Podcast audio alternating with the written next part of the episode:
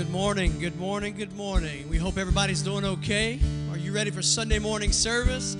Well, I know this has been a few weeks now that we've been having to meet in the church with you at home, but I think by now you guys are getting the hang of it. But please don't get too comfortable with this because we're believing in Jesus' name very soon that we're going to be able to meet back in here in person. But until we get to meet in person again in the house of God, I want to just encourage you guys. Each and every one of us have heard this scripture or we've said it ourselves that when two or three of us are gathered in the name of Jesus, that He's in the midst of us. Now, I know that that should be enough to encourage us, but I want to read that scripture to you as we get started this morning in context. It says in Matthew chapter 18, beginning in verse 18, it says, Assuredly, I say to you, Whatever you bind on earth will be bound in heaven, and whatever you loose on earth will be loosed in heaven. Again, I say to you that if two of you agree on earth concerning anything that they ask, it will be done for them by my Father in heaven. For where two or three are gathered together in my name, I am there in the midst of them. This is what I want to encourage you in this morning, beloved.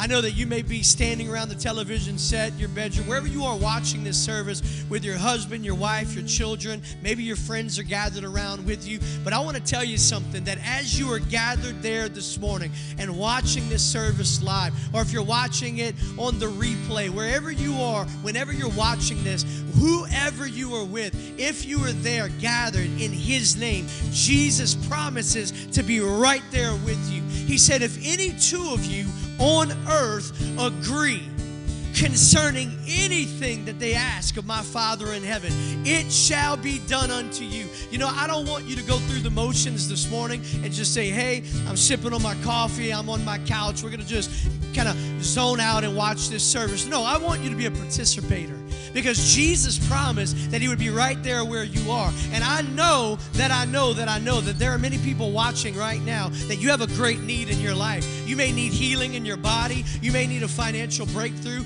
you may need deliverance, you may need salvation this morning. And I can tell you this that whatever it is that you need, Jesus is right there with you, and He promises that He will do exceedingly abundantly above all that you can ask or think of Him. And so, this is what I want you to do. I want to challenge you right now to look at those that are surrounding you. Come into agreement, first of all, that Jesus is with you. And then, what do you need this morning? What do you need from your Savior? What do you need from the living Lamb of God? He is with you where you are right now. And we are not just worshiping some far off God that, that is not personable and doesn't see us and hear us and know us. No, He's with you right now. And I want you to look at this thing differently this morning that whatever you bind on earth will be bound in heaven. Whatever you loose on earth will be loosed in heaven. And whatever you ask for, if you agree with those that are around you in the name of Jesus, He promises that He will do it. And so we stand on your word today, Father God. This morning, as we enter into your gates with praise and your courts with thanksgiving, we know, God, that you are alive. We know that your word is true and you are the faithful one, Father. So we come this morning with this great expectation that anything is possible in your presence. You see, it's not about a building, Father, but it's about your presence. And wherever we are right now, if we call upon your name, you promise to be with us. And wherever you are, all things are possible. And so I declare this morning is a day of miracles. I declare that this time in your presence, anything can happen, Lord. And so we submit our hearts to you and we thank you, Father, that you are with us. So, Lord, we pray that as we lift our hands and we bow our hearts before you today, that you would inhabit the praises of your people, that you would begin to move within our midst. So, Jesus, we give you this time and we pray, Lord, that you would be glorified in Jesus' name. Now, I want you to just get ready to worship because I've been in here as the team's been practicing and just lifting up their voices to God, and the presence of God has filled this place. And I know that the same thing is going to happen where you are. Amen. Begin to worship Jesus with us.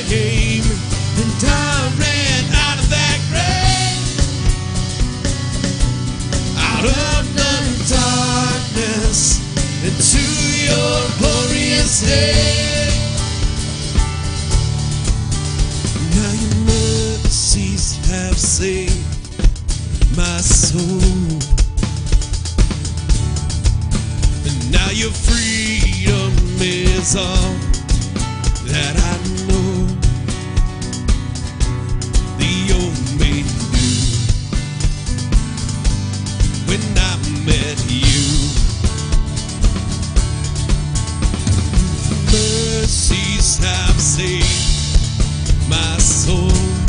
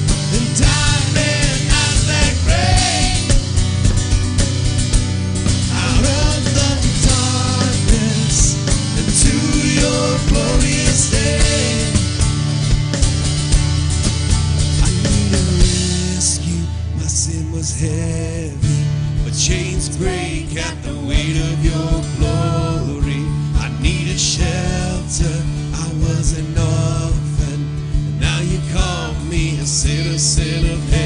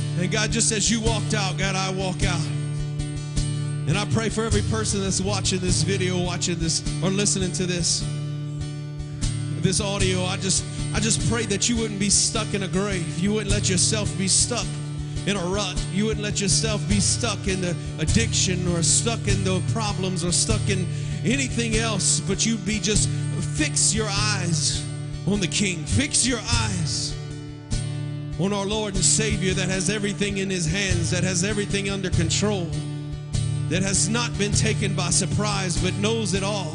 He knows the end before the beginning. He knows. He knows what you're going through. He knows the financial problem you might be going through. He knows the, the health problem you might be going through. It hasn't taken him by surprise, but he's still worthy to be praised. I'm not going to stop worshiping. I'm not going to stop praising because of my situation. And my situation is not going to dictate who my God is. My situation is not going to dictate how big my God is because he is still the creator. He is still the great I am. He is still the Alpha, the Omega. He is still the beginning and the end. He knows the past, He knows the future, and He sees it all in between. He's still my God. And I'm going to worship Him no matter what I'm going through. I'm going to praise Him no matter what I'm going through because it's all worth it. Because He's worthy. He's worthy. He's worthy. He's worthy. It's all worth it.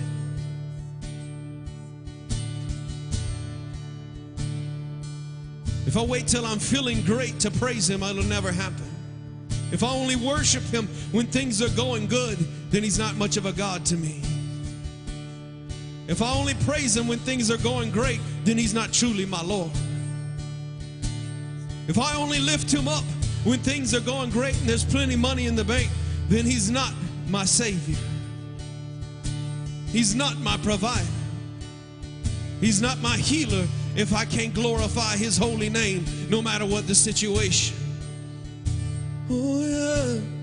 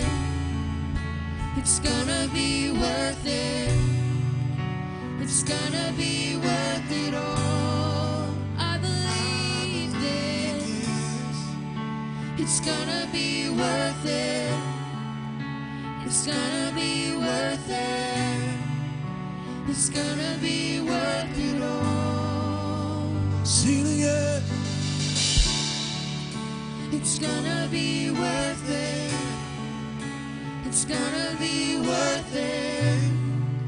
It's gonna be worth it all.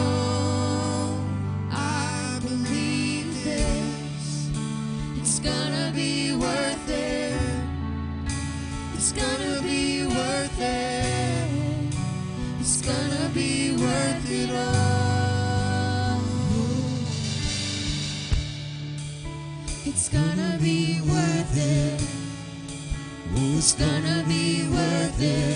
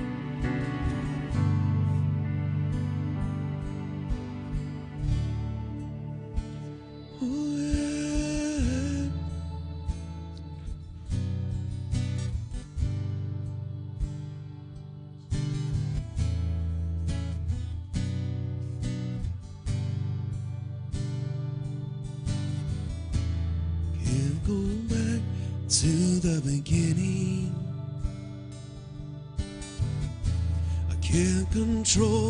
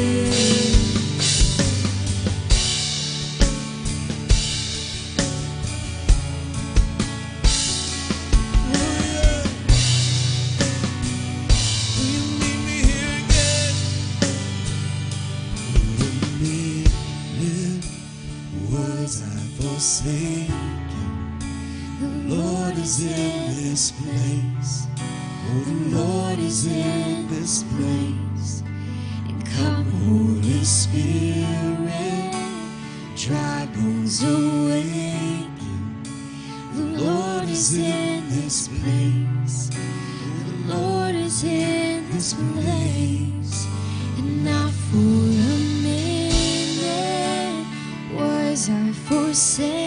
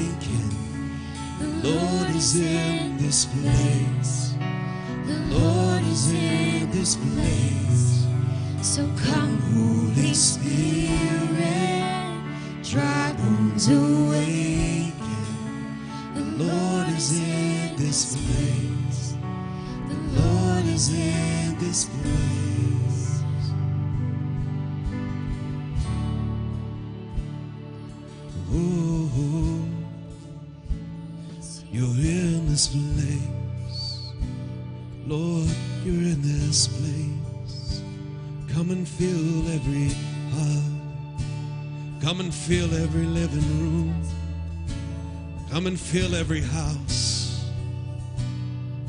Ooh. Not enough unless you come.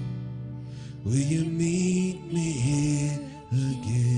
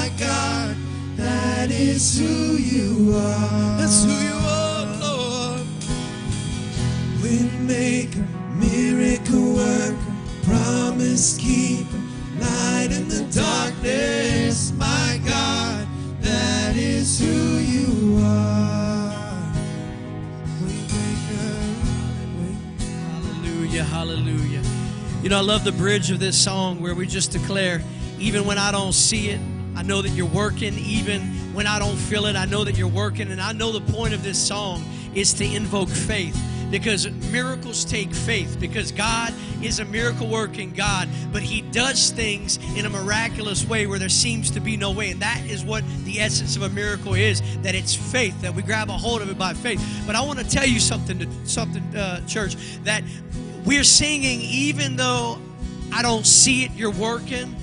I hope that you see today how God is working. Even though I don't feel it, you're working. I, I want to tell you why we were singing the songs like, Lord, I, I know what we're singing about and I understand the point of a miracle and faith, but Lord, you are doing something in the earth today that is so evident that you are opening the eyes of your people. People of God, I want you to hear me this morning.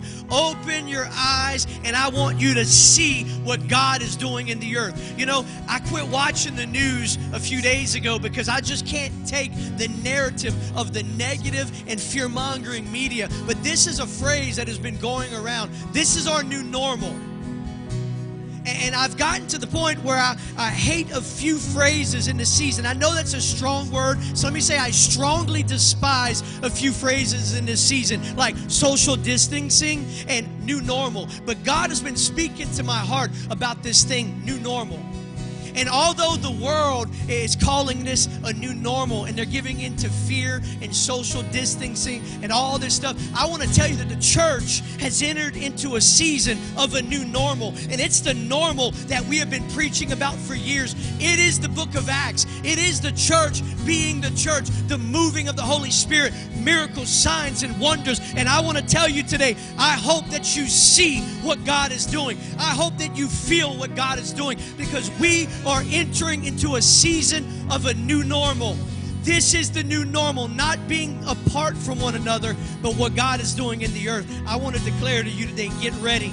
It's never going to be the way that it used to be. I want to give you a warning and a declaration. It will never be the way that it used to be. That we are entering into a season in the church of a new normal that is not new to God at all. That it is God's original intent for His people to be a people of faith, solely dependent on Him, moving in miracles and signs and wonders. And so this morning, God, we declare, I know what faith is and what miracles are, but Lord, we declare we see what you're doing. You often say, He who has ears, let him hear what the Spirit is saying to the church. Lord, give us eyes that we may see, give us ears that we may hear, give us hearts to understand and to discern what you are doing in the earth today. Father, we thank you for your faithfulness. We thank you for your miracle working power. We thank you, Lord, that this is going to be our new normal, that we are going to see the hand of God moving in miraculous ways, God, as we have never seen before. And you are going to allow your people to participate in what you are doing. So, Father, we thank you for these things. You know, we want to welcome you again to our Sunday morning service. Maybe you weren't able to tune in at the beginning of worship and you just got on. It's all right. Good morning. We love you, and we continue to say every Sunday morning, we miss you so much. I know that that is hard being apart, but trust me, believe me, I want you to remember this. God is doing something in this season. Don't miss it. Don't miss it and don't waste it because what God is doing is going to take us to the next step when we come back together. And I can't even wait for what the Holy Spirit's going to do. But I know every week that goes by, that it continues to be this way, that God has a purpose in it, that He's doing more and more in His people. Amen.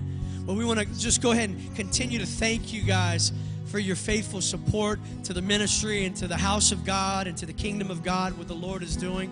You know, I realized something about God that He never he doesn't change and he doesn't take time off, if you will. That God, he is who he is and he always remains the same. And you know what? That's a picture of what we should be like. We should be like our Heavenly Father, that no matter what season we are in, we should display the fruit of the Spirit. We should display that love, joy, and peace and self control. And we should be like our Father. And also, we should continue to be generous. You know, there are so many ways that God can use us to be generous in this hour. But you know what? The first person that I want to be generous to is Jesus. I want to say, God, thank you for your financial blessings. Thank you for taking care of my family in this time. And I want to bring offerings of sacrifice to the Lord in this season. And so we want to thank you for your continued giving and faithfulness. And we just want to remind you that I know a lot of people some are still asking, well, well how can I, I give to the church in this time when I can't come in person? Well, you can mail a check uh, to the church. You can give online on our app. You can go to the website. There's also a text to give. And so, whatever way that, that works for you, just continue. Let me challenge you continue to be faithful to God in this season. We have a work to do, not only in this city, but in the nations of the world. God is going to use Life Church for His glory. I believe that. And so we want to welcome you again. Thank you for, for tuning in Sunday morning, or maybe you're watching this later. You're not here by accident. God has a word for you today. So I want you to get your family, get your Bibles, open the Word of God, and get ready to receive what I believe this morning is a rhema word from God. Pastor Bob has a word, and we're ready to hear it. Amen. Amen.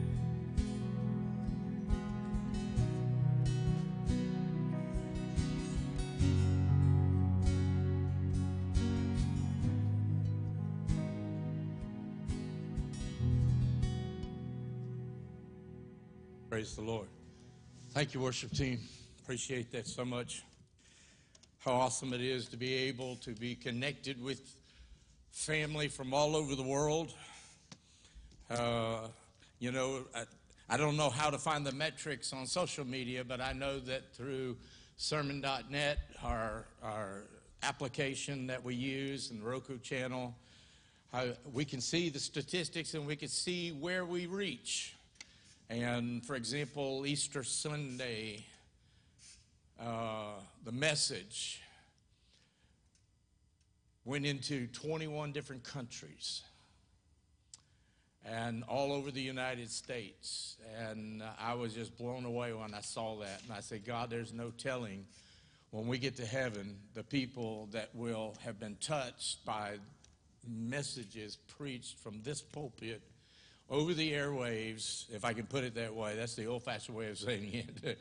over, the, over the internet. And so, uh, amen. And I, I, just want to say something along the same line. Pastor Elliott was talking about being faithful to the Lord and our giving. I don't know about you, but I was thinking about this the other day. Now, I know a lot of people haven't received their government stimulus check or yet or whatever, but I, I'm one that did. I'm surprised, but I, I figured they went alphabetically and Z would be definitely be last, but evidently it didn't work that way.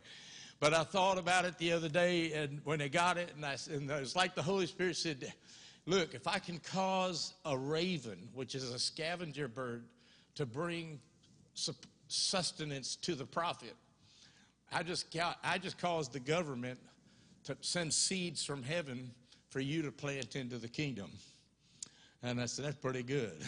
I'm not saying the government's a scavenger. I'm not saying that. But anyway, they usually take, they don't usually give. So anyway, it's, it's a different way of thinking about it. But I want to read this morning, beginning from Luke's, uh, Mark's Gospel, chapter 6, verse 45 through 48. Now, let me set this up for a minute. This is taking place after the feeding of the 5,000. Okay? This is recorded in three different Gospels. It's recorded in Matthew, Mark, and John's Gospel. And this is Mark's Gospel, and there's a specific reason why I'm reading from this. And it says, Immediately he compelled his disciples to get into the boat and go before him to the other side in Bethsaida. While he went, he sent the crowd away. And when he had sent them away, he departed to a mountain to pray. And when evening came, the boat was in the midst of the sea, and he was alone on land. And he saw them straining at rowing. He's talking about Jesus saw the disciples straining at rowing in, in the middle of the night because of the storm, the winds that had picked up. It says, For the wind was against them says about the fourth watch of the night, which would be like from three in the morning till six in the morning. And if you've ever worked night shift like I have, that's the darkest part of the night. Right before the sun comes up, there's something about that time. But it says he came to them walking on the sea. And I want you to notice the last five words here, or six words, and would have passed by them. Message is simply titled When Jesus Passes By. Again, this has been an incredible day for Jesus and his disciples.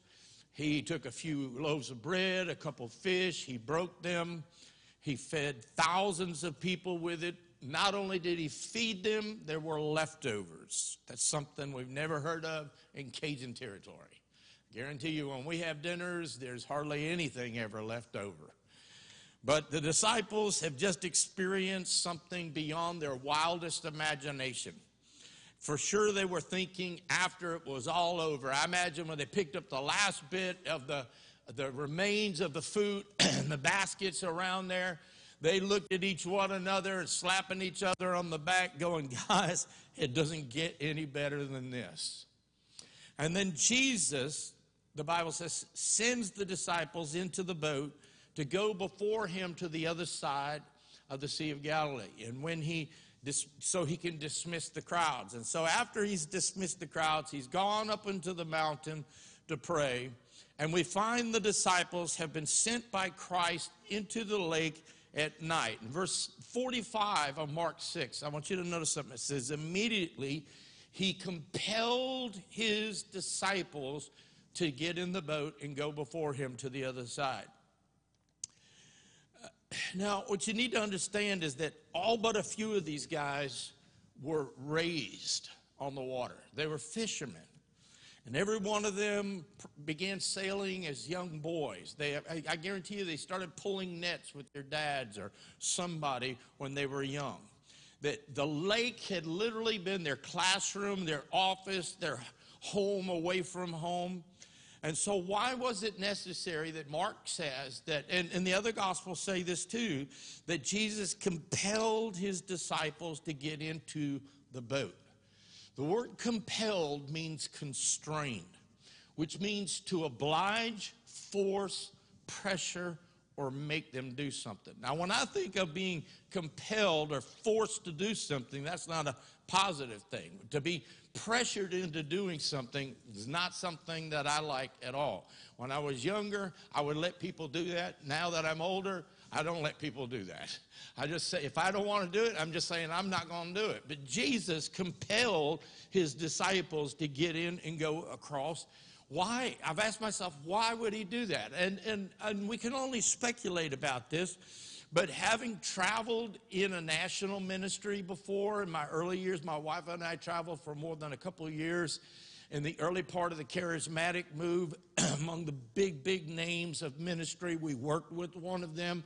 And, and, and um, I, I can, I can kind of just draw from that experience a little bit. First of all, after a convention, a weekend convention or a week long convention, you're tired and you just feel like collapsing. You know, like, well, I'll do this tomorrow. Don't worry about it. Well, you know, this is not important. Maybe they were just tired and wanted to rest. I mean, really, it- it's been an all day preaching thing. And then Jesus does the miracle to feed 5,000 men, it says. That means there were women and children present. There was thousands. There was no assembly line, drive through, or anything like that. They had to feed them, and then they had to collect the remnants from among them. So maybe they were just tired. Or I know after those conventions, usually the guy we work for, he would say, All right, you and Amanda head to such and such, and I'll see you there in three days. And we, we didn't want to go. We wanted to just kind of hang out with him for, for a day, you know, hang out with him for a few more hours, kind of like basking in the glory of the afterglow, so to speak. Um, maybe he, you know, not only that, didn't want to miss out on something that might happen.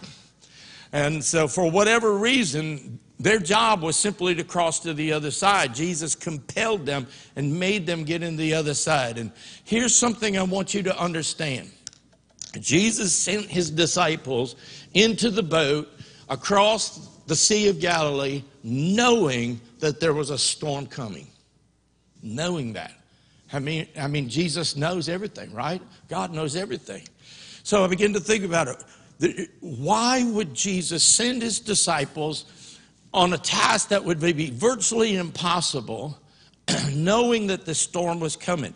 God always has a reason why when he does something. So, why would Jesus cause them to do this? Why would he compel them? Why would he force them to go across the lake? Well, there's a lot of reasons. I could preach a whole series of messages on that, but I want to give you two quick reasons. One of them is that God lets us struggle so that we might see that we have nothing in ourselves to rely on.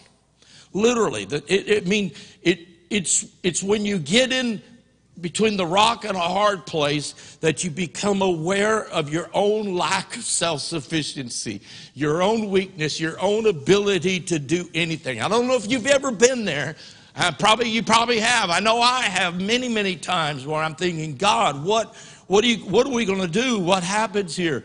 And God's trying to teach us something. So, Jesus, after feeding, think about this Jesus, after feeding the 5,000, but, but what happened prior to that? First, he tells the disciples to feed the 5,000 plus, okay?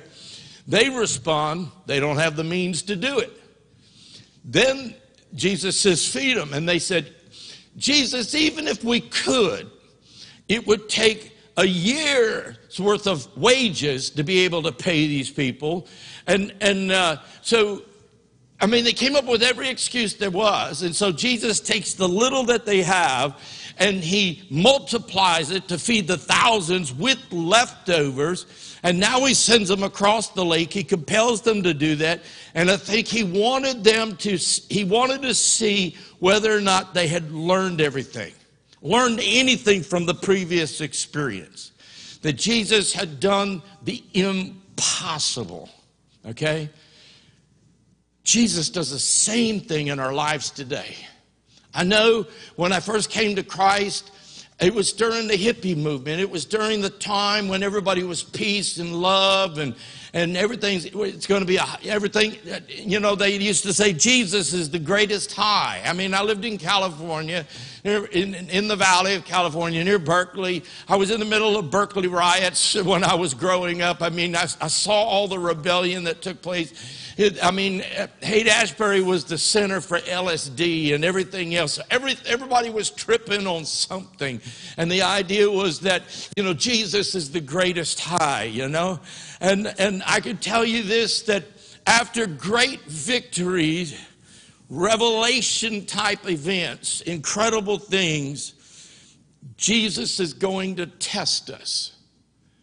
No, nobody told me that when I came to Christ. I just thought Jesus was going to be a constant high. But if anybody's been on a high, you know what happens. There, there's going to be a low, there's going to be a come down. And nobody warned me of that. And, and, and I thought Jesus is just going to make everything all right. You know, everything's going to be great.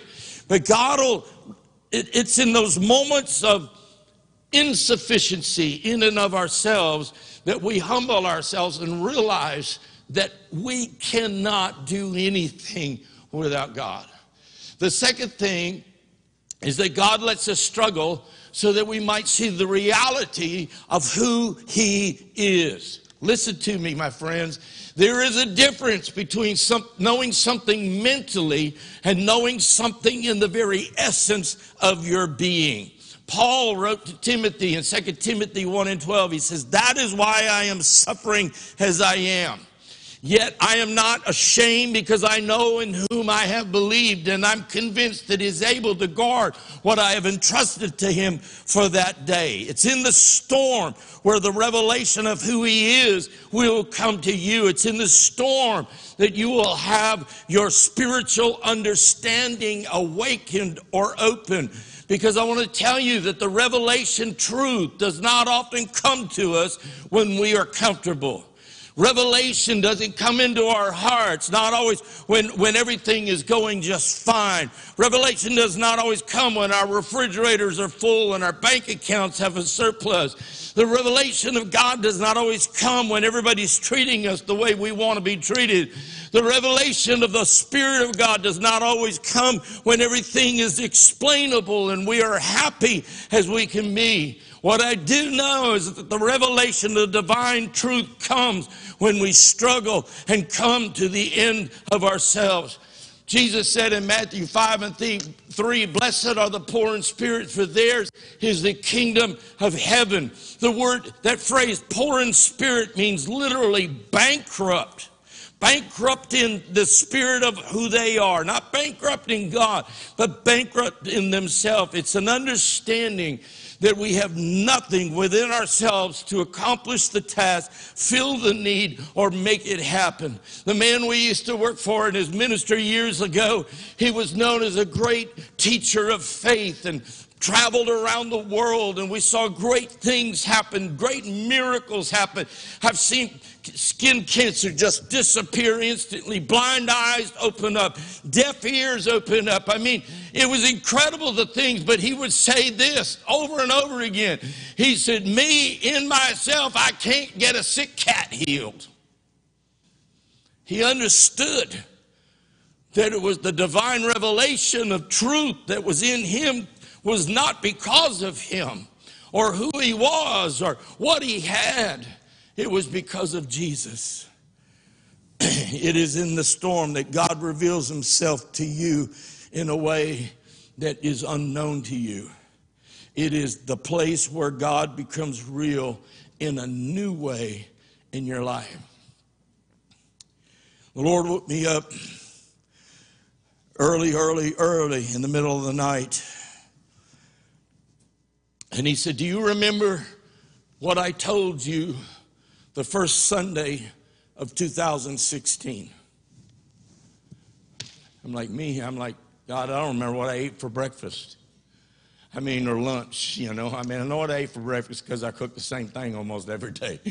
But I mean, I don't remember. I don't remember yesterday. I don't remember last week. And you're asking me January of 2016, and so uh,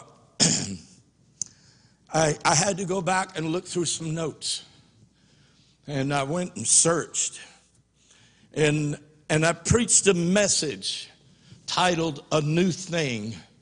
Are you ready for it?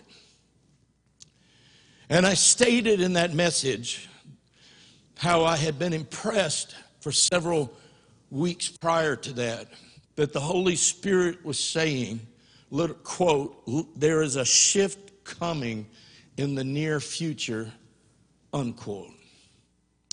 The next week, I kept hearing that word shift, shift. Everywhere I looked, everything I, every, it is, I couldn't, I just, everything I read, every, it, it's like I saw signs, I saw advertisements that had the word shift in it. It was like the Holy Spirit was just like saying shift, shift, shift, shift. And, you know, so I began thinking about that. And there's a, there's a lot of ways that the word is defined, but there was one way in the dictionary that God was defining and using it.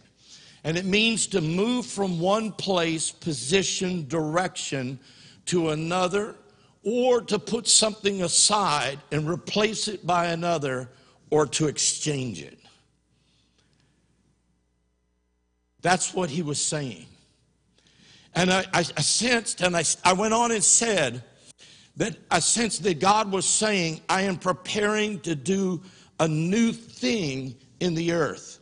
And what I mean by that is that he was saying, I am getting ready to replace or exchange a new thing in the earth.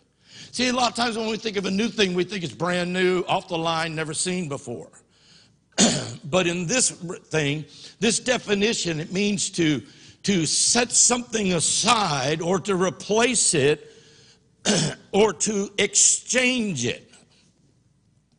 So I went to the scriptures and looked in the scriptures again, and there's a lot of scriptures there, but the one that comes to mind immediately is from Isaiah 43.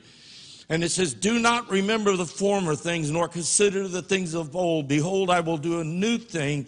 Now it shall spring forth. Shall you not know it? The word know there is a Hebrew word that has a dual meaning. Okay? The, the first thing is it means to ascertain by seeing. What do I mean by that? In other words, we learn by seeing, by watching. For example, many years ago, um, I was in the restaurant business. I owned, I owned several restaurants. And um, I found that teaching employees how to do something was not as beneficial as teaching employees what not to do. Let me explain why. Because you teach somebody to do something a particular way. And then they got in their mind that they got a better way to do it or a better idea, not understanding that doing it that way will cause a problem. And so what I found was we actually put a video thing together I would make employees watch of things you do not do.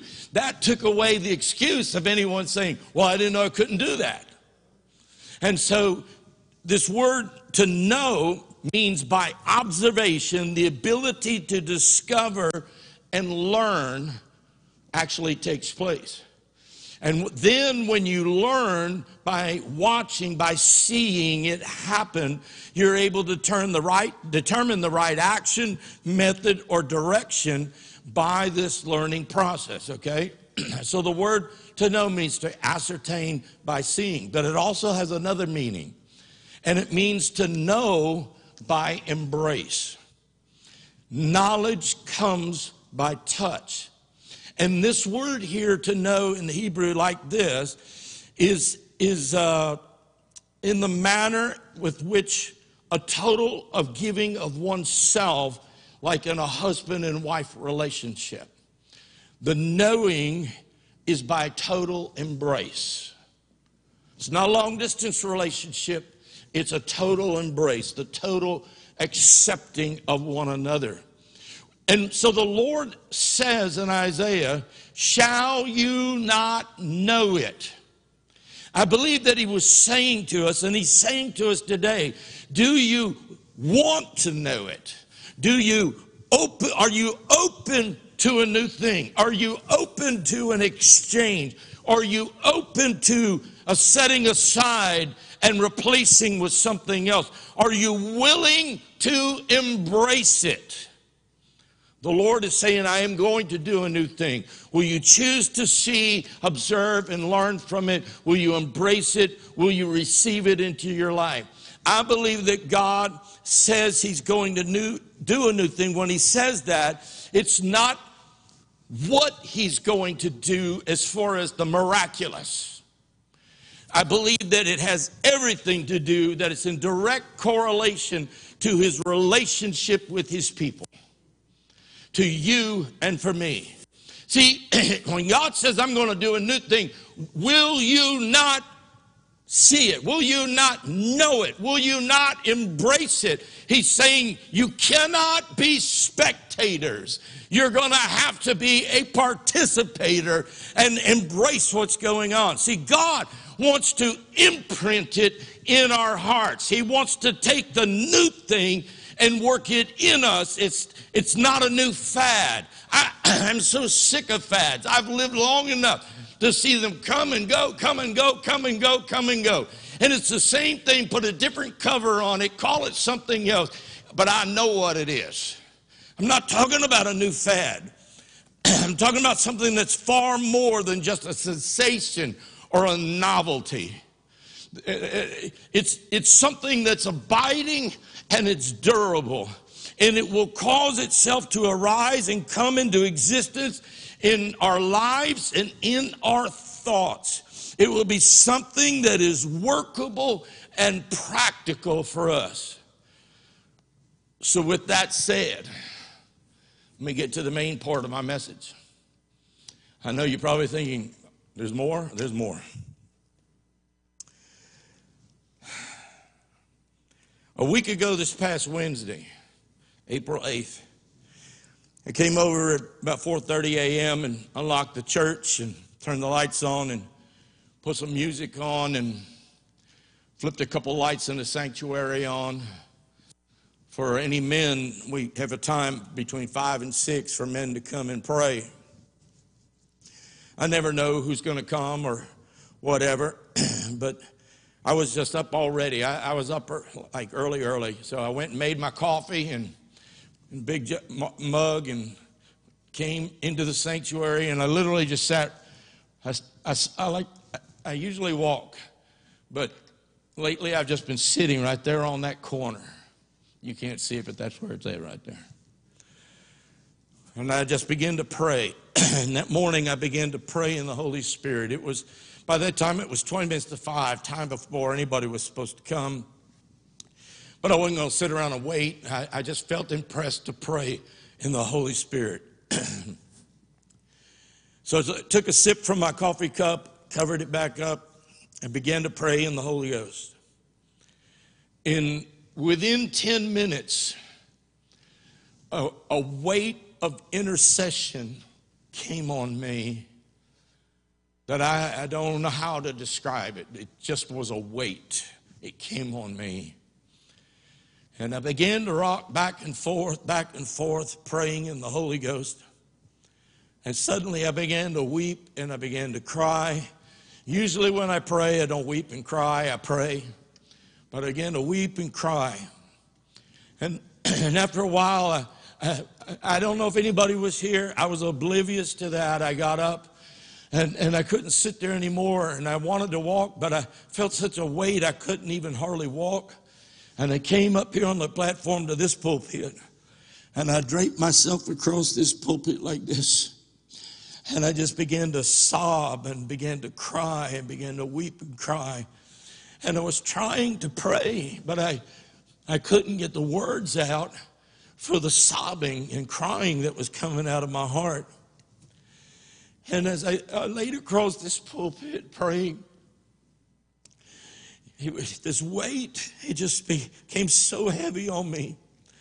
And it was then that the Holy Spirit began to bring to remembrance prophetic words that He's given to our congregation, our church family here, warning us that there was a shaking coming, warning that there was things going to happen in the church. And I have copies of those. I've shared a few of those, but late, late last night, the Holy Spirit said, Do you remember what I told you the beginning of January of 2016? So I'm searching my computer. I have gigs and gigs and gigs of, of videos, and I'm like, God, you got to help me here. And so finally, I came across a worship service, a, a, message and worship service and everything, and found this. And I'm going to play this for you. So I want them to be able to put it up so you can see and hear this because I believe it was specifically for the hour in which we're living right now. Here. Even now, the world swells with anxiety and confusion. As the waters cover the sea, there's a, there's a coming of a fear upon the peoples of the earth. For the unknown is much greater than they could ever imagine. And the powers that be are working feverishly to try and bring order. Yet, underneath the surface of it all, I am being, I am bringing a new work. For there's a spirit of revelation coming unto the church, and I am opening eyes that have been dim, and I am opening ears who have been soft to hear, that they might hear clearly and they might see clearly in these days. For in my people, I am raising up a hope. I am raising up a faith that is unshakable in times of shaking. For you will come to know me as your God, who is able to do exceedingly abundantly above all that you can ask or think. In your present state, you believe that you have already arrived to that place. But there are days that are coming that will cause you to stretch and cause you to reach out. And that will not be into a place of emptiness. It will not be into a place of fear or darkness. But I am there. I am calling you. I'm calling you to that place. Understand what I am saying. Take heed to what my spirit is saying to my church in this day. And you will know me as your God, the one who provides, the one who delivers, the one who will even transport that which you need into your midst, which seemingly out of nowhere. I will cause those who are far away to come home again, says the Lord. I will move in your midst in a way that you have cried for and that you have longed for. Open your eyes and see, for the wind is shifting. It is moving from one direction to another direction. And the wind of my spirit is bringing fresh breath unto my church. It is bringing fresh revelation knowledge unto my church. It is bringing a fresh understanding that you have not had up to this day. But the days ahead may look bleak to the world, but those of vision and those of understanding will see it in a new way. And they will not see the things that are happening in the world as the end all, but they'll understand that that is only the means in which the end, my coming, will happen. I am moving, I am working. My word has gone forth, it shall not be stopped. It shall not be stopped. That which I have decreed will come to pass. I am calling you. I am calling you to be a part of what I am doing in the earth. I am doing a new thing. Will you not see it? Will you not embrace it? Will you not receive it? Will you not get in it?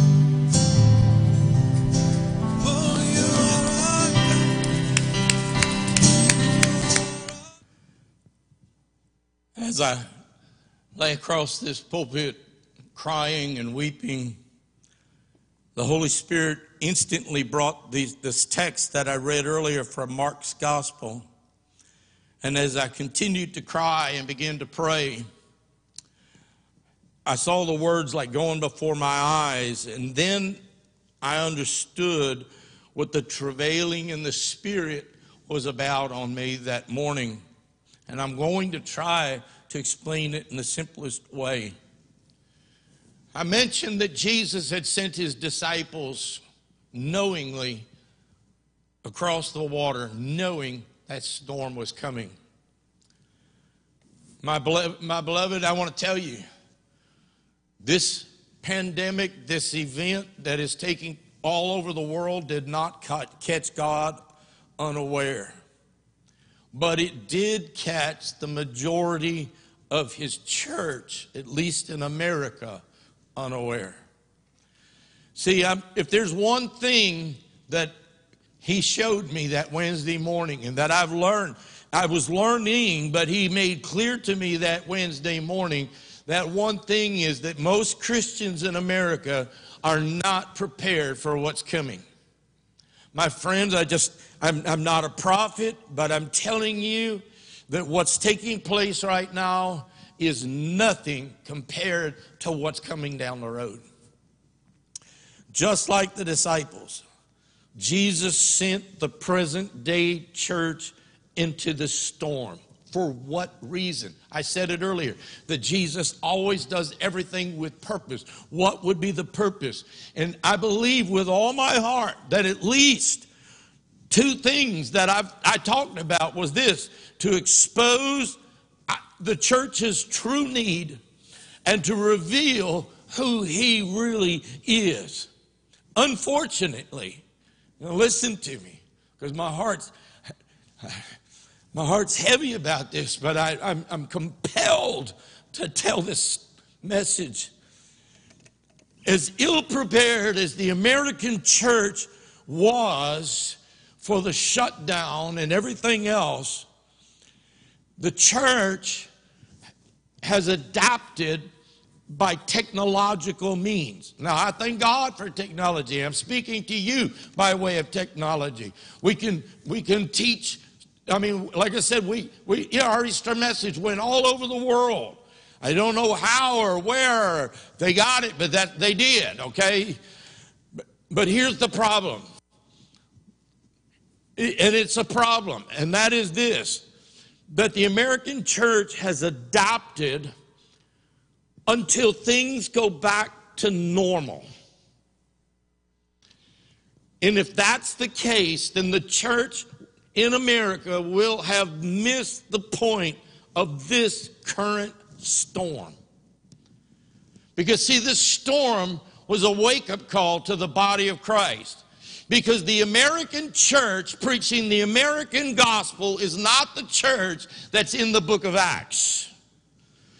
God has given his people an opportunity to pull back and re examine their lives in contrast to biblical Christianity. About 11 or 12 days ago, there was a 10 hour live stream that went on with uh, Bible teachers and Christian music artists and all kinds of other folks. I didn't watch it, but I just read about it. But out of out, there was a moment in there that one of the one of the speakers, Francis Chan, he, he, he had a message for believers during that live stream. And the heart of his message was this. He said, to those that were watching, he said, The heart of my message is for you to repent and consider that perhaps when all this is over, we shouldn't get back to church as usual, life as usual. And his quote was, What if God is taking us to a different place? speaking of the unprecedented nature of the times in which we're living, obviously shutdowns from all over the world. There were people who were on the live stream from this country and this nation and this country and all talking about everything that they were facing. He went on and made this statement. I, I don't have it on the screen, but I'm just quoting to you. It's a short statement. He said, God is doing something now that I've never seen in my lifetime, and it feels like we're headed into a new season, unquote. Several days ago, there was an article. I, I was scanning through, um, reading headlines of different articles about different things. I don't usually watch media and stuff like that because of all the bias that's out there. So I pick and choose what, I, what I'm going to read. And I was scanning through, and I had skipped a page, and I came back in my app and, and my, that, that I use, and there was a headline that caught my attention. And here's what it said Do you want normal or normalcy? No, I know you're probably thinking, what's the difference? Well, I'm going to put it up on the screen for you. This is what the article is saying Normalcy is a restoration of the rhythms and relationships found in gathering together as the church once again. Normal as a restoration of the habits and practices of doing church as it was pre COVID 19. So, in other words, he's saying normalcy is about being the church, normal is about attending church. Okay? And so, over the past several weeks, I've, I've seen more pastors on social media and the news and places like that that they have been fretting, they have been up in arms, they have been preaching against uh, government overreach and the squashing of freedom of religion and all of those things. And my friends, please don't get me wrong.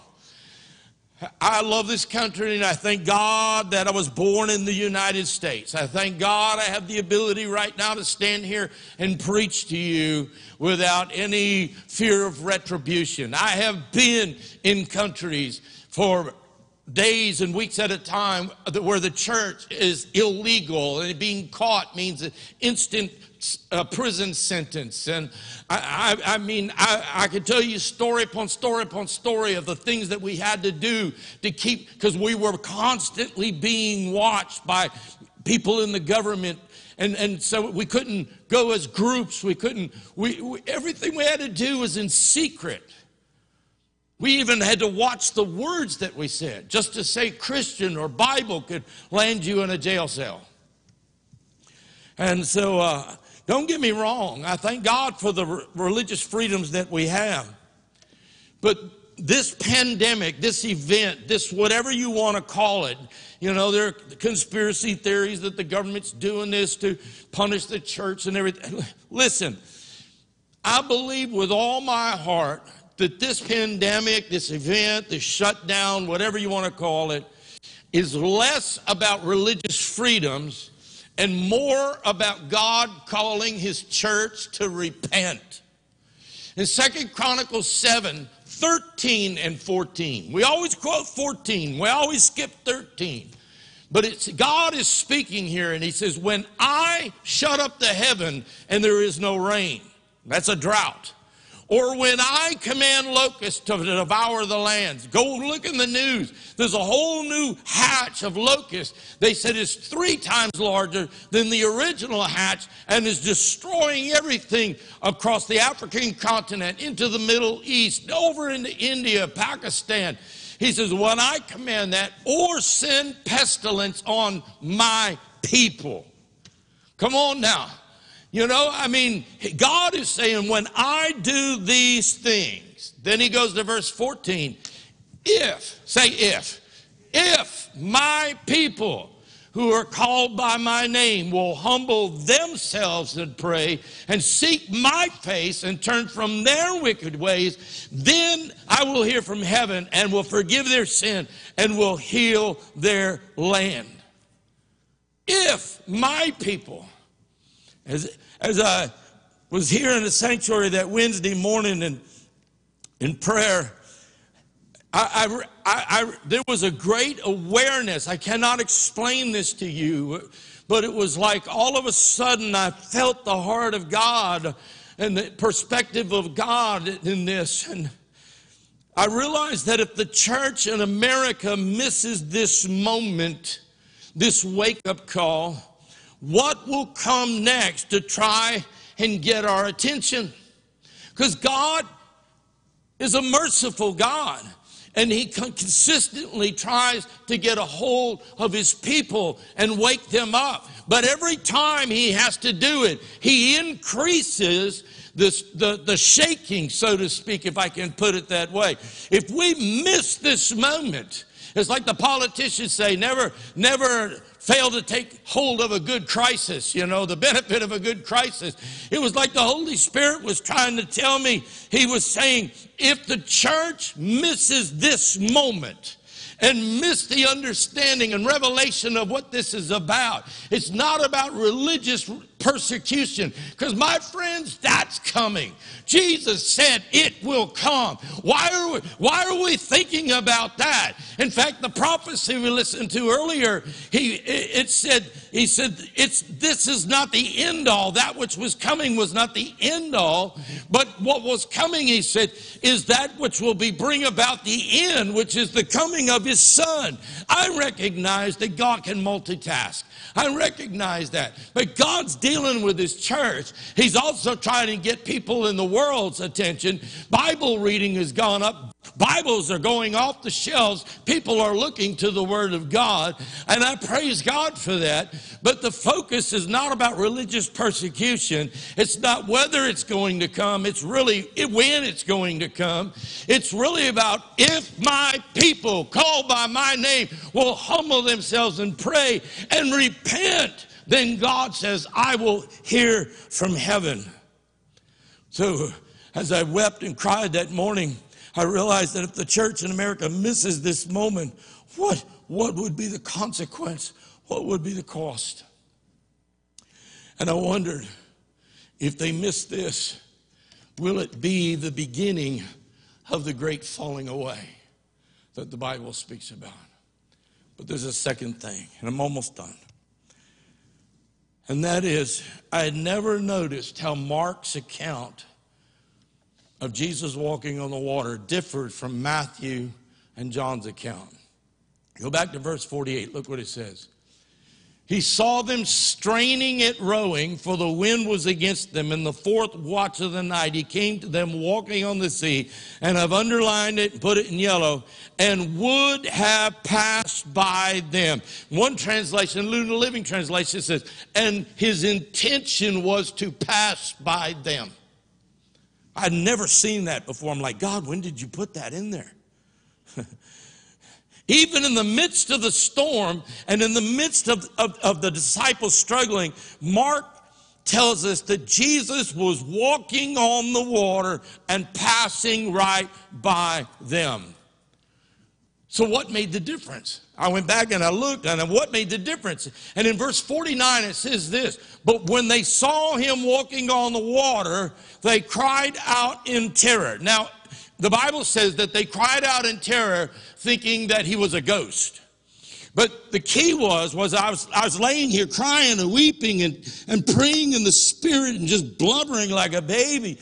Holy Spirit was like saying, do you see, do you see, do you see?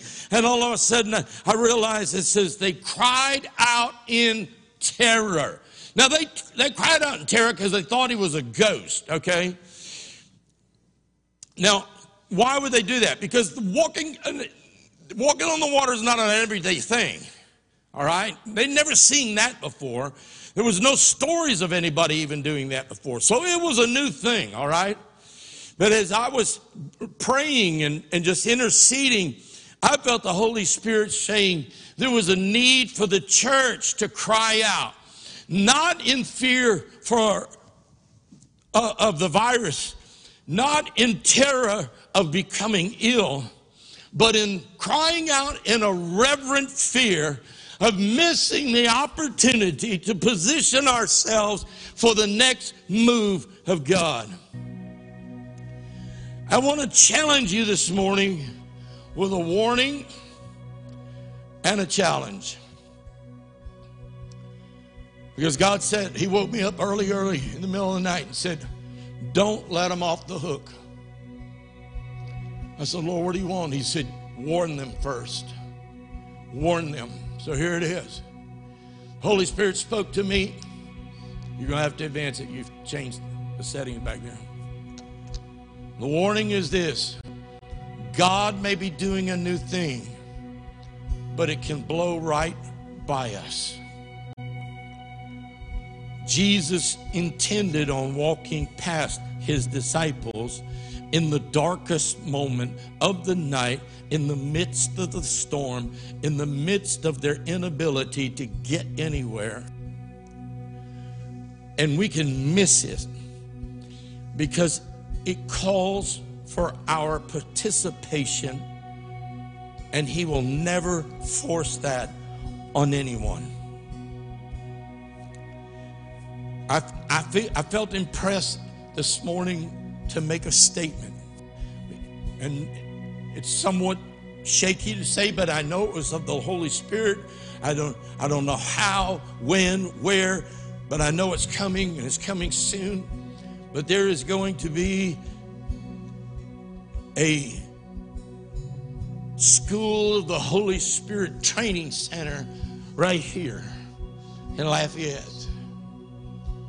Because God said the church must get ready for what's coming. I wish I had time to elaborate even more. Maybe Wednesday night, maybe Sunday next week. I don't know. Maybe some other time during the week I will. But I'm telling you, he's saying, warn them that in that he is about to set aside or exchange or change the, the way we understand just as walking on the water had never been seen, just as the breaking of bread and fish and multiplying had never been seen. God said, I am getting ready to do things that you have yet to witness. The prophecy we listened to earlier says, You think you know. You think you have an understanding. You don't have a clue what God is getting ready to do. My God is so great. I'm telling you, He's getting ready to do something, church. But we have to wake up and understand if we're not careful, we will instead of normalcy, we want normal, and normal won't do it. God will walk right past you. In fact, as I lay here that morning crying, I saw those words and would have passed them by. And I saw Jesus walking by, and I felt a twinge in my heart saying, and I began to cry out, Lord, don't pass us by. Don't pass us by. Don't pass us by. God, we're calling on you this morning. We're calling on you. Do not pass us by.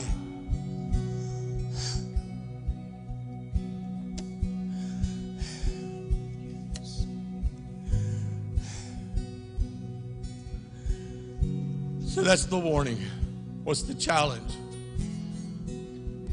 God wants us to cry out and embrace His new work. It's one thing to just say, Yeah, God, that's cool. I want some of that. No. No, no, no, no, no, my friends. He wants us to cry out. He wants us to embrace, to know with an understanding that comes from an intimate walk with Him. See, God is going to do such a work. This was just impressed on my heart. God is going to do such a work that people will no longer praise Him for the things of the past because they're going to be too busy praising Him for the things that He's doing right now. It's sad when you ask for testimony and somebody has to go back two years, five years, 20 years to something God did because God is the God of now. There's a move of God and it's already moving across the earth. You think the virus spread fast. I'm telling you, there's a wave of glory coming across the earth that cannot be stopped, will not be stopped, but it might just pass you by unless you cry out to Him, like the disciples in the boat who cried out said, Jesus! Jesus! And when they cried out, it says he came to them. And when he came to them, they witnessed something else. This storm instantly ceased. And they looked at one another and said, Who is this man who speaks to the wind and the waves and they obey him? That's the Jesus that he's trying to reveal to the church in this hour. It's time for us to begin to cry out. It's time to us to begin to declare to God, I'm ready for a new thing, a new work. God, get everything out that doesn't belong. Take everything away from me that doesn't belong. God, I just want you. I do not pass me by. Do not walk by me. I don't care if anybody else goes with me or not. Don't you pass me by. Here I am. I'm an open book. Do whatever you got to do, God. Here I am. We need to cry out, Jesus, hear me. Father in heaven, hear me. Do a new thing in my life that everyone around me, my family, my friends, my coworkers, my community, my associates, they will know God, it's you because it's such such a work and there'll be such a passion from my life for you, Jesus. And I challenge you right now. God's doing a new thing in the earth and it's coming your way. Are you ready to embrace it?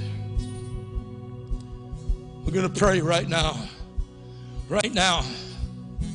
Right in your home, wherever you are. You may be listening to this while you're working. Doesn't matter where you are. I want you to pray right now. I want you to cry out as if your life depended on it. God, here I am. I cry out to you. Jesus. Search the very corners of my life, everything about my life. I hold nothing back from you. God, Holy Spirit, shine in the darkest recesses of my heart. If there be any sinful way in me, reveal it that I might cry out and repent, Lord God. How dare we ask for grace when we fail to, act, to repent? But God, if we repent, you said, then I will answer. Then your grace is unfolds. Then your mercy comes in waves. And then, Lord God, as our heart is made right, we are able to speak with a boldness and a confidence that God, you are God, and there's none like you in all the earth. And not only because we've believed it in our heads, but we know it in our hearts. And we see you working all around us. That God, instead of us being spectators, we become participators in the kingdom of God. That God, we leave every time we leave our house, every time that we pick up a telephone, wherever we are, we are a, a messenger of the kingdom. We come representing the King of kings and the Lord of lords. And we are ready to declare that his kingdom come and his will be done in earth as it already is in heaven.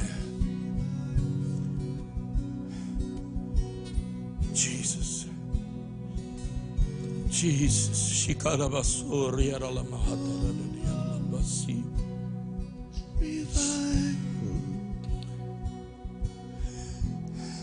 Come awaken your people. Come awaken the city. Oh God of revival, pour it out, pour it out. Every stronghold will crumble. Hear the chains hit the ground. Oh God of revival, pour it out, pour it out. Come awaken your people, waken the city. Oh God of revival, pour it out, pour it out. Every stronghold will crumble. Hear the chains hit the ground. Oh God of revival, pour it out, pour it out. Come awaken your people. Come awaken the city. Oh God of revival, pour it out, pour it out. Every stronghold will crumble. Hear the chains hit the ground. Oh God of revival, pour it out, pour it out.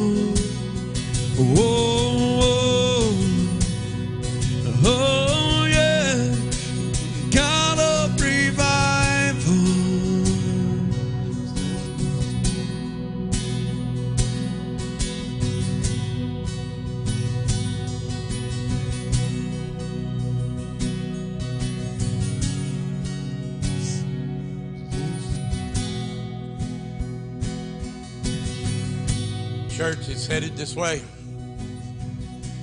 The glory of God, as the waters cover the sea, is headed this way. I'm just telling you, it's time to get ready. It's time to get ready. Heavenly Father, we just pray. Let your Holy Spirit work in us that we might see. With observation, we might touch and know, and may we might fully embrace that which you have for this hour. For we are living in the last days, and the s- structure per se that man has built is not a last days church structure. Last day church structures going back to the first day structure of the church. We got to get it in our heads that it's not about us and what we like and what we prefer. It's about you and what you have said and what you are doing. Your word says, Behold, I'm doing a new thing. Will you not see it? Will you not know it?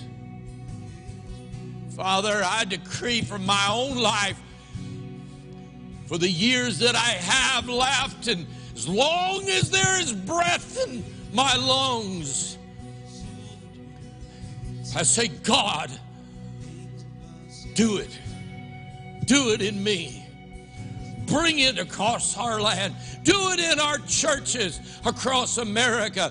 God, bring a great awakening once again. But it will come, Father, in a fashion unknown to us from the past. History will not necessarily be the guide of, of how it comes. It will be the Holy Spirit who is our guide, who speaks and leads and directs, and how it will come and what it will look like. God, I have repeated every week that I promise you that when it comes, when it begins happening, when we when when the, the overflow begins pouring out, we will not manhandle it. It will be God handled, and we'll step back. Let the river flow, and we'll just step into the river. Have no desire to control or direct or build conduits to, to some man or some organization. It's about you, God. It's about you, Jesus. It's about you, the Holy Spirit. Holy Spirit, do it again. As you poured out on the day of Pentecost, let there be another great outpouring in 2020, Lord God. As unexpected as the day of Pentecost was and the outpouring in the upper room, let it come like that, Lord God.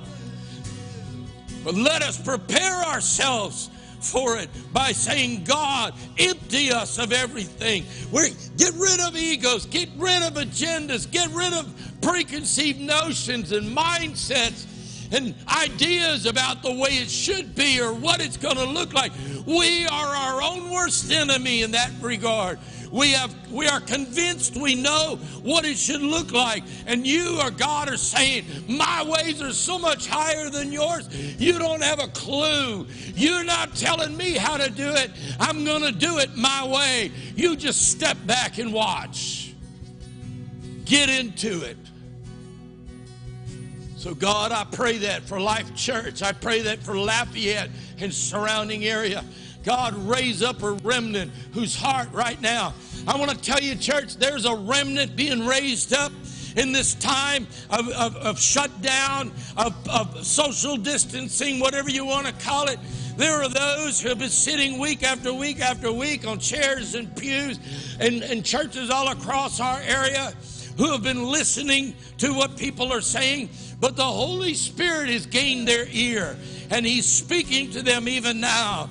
And there's something rising up on the inside that is saying, There must be more. And God, I know this you are more than enough. You are more and then some. So I speak blessing over your people today. I pray that this word goes into their hearts and seizes a control of their thoughts and intents in every way. And they're saying every day, several times a day, God, do a new work in me. Do a new thing in me. Let me see it. Let me embrace it. Let me take hold of it. Let me know it intimately, Lord. I pray this over them. I thank you, Father, again for providing for those in need in the body of Christ. Minister to them manna from heaven. Bring provision from places they would, the least of which they would expect.